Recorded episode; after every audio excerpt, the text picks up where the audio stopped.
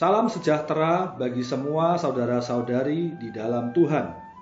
Di tengah masa pandemi yang berkepanjangan, yang kemungkinan mengauskan iman dan harapan kita, kami dari Yasperin ingin menguatkan anak-anak Allah dengan program Firman Tuhan di tengah pandemi. Dalam keadaan seperti saat ini, kita memerlukan firman Dia yang menopang segala yang ada dengan firman-Nya yang penuh kekuasaan. Dan dalam kesempatan ini, saya akan menyampaikan firman Tuhan yang berjudul Kaya dalam Kemurahan.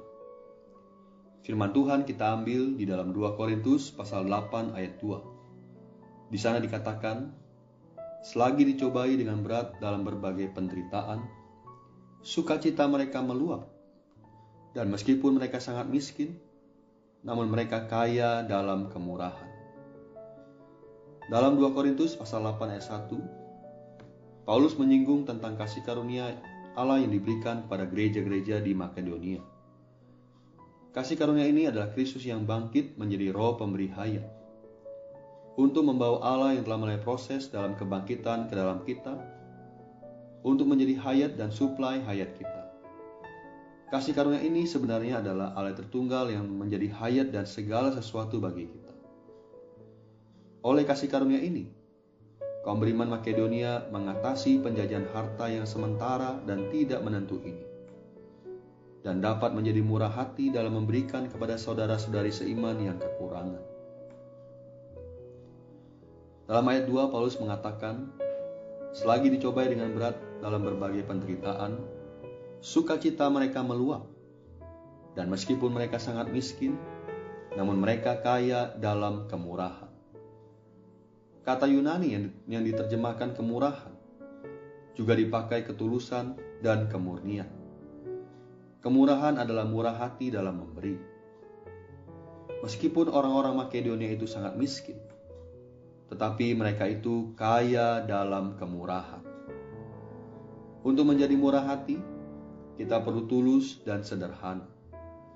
Seorang yang rumit tidak mungkin murah hati. Orang-orang yang tulus dan sederhana akan kaya dalam kemurahan. Bila mereka mendengar tentang kebutuhan di antara orang-orang kudus, maka mereka segera memutuskan untuk memberikan sesuatu. Namun, orang-orang yang rumit mungkin mempertimbangkan perkara itu, kemudian memutuskan untuk memberikan sesuatu yang jauh lebih sedikit daripada yang mereka inginkan sebelumnya.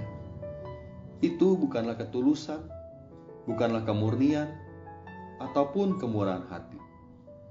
Saudara-saudari, kita harus belajar harus menjadi murah hati dan lapang dalam memperhatikan setiap kaum saleh yang membutuhkan.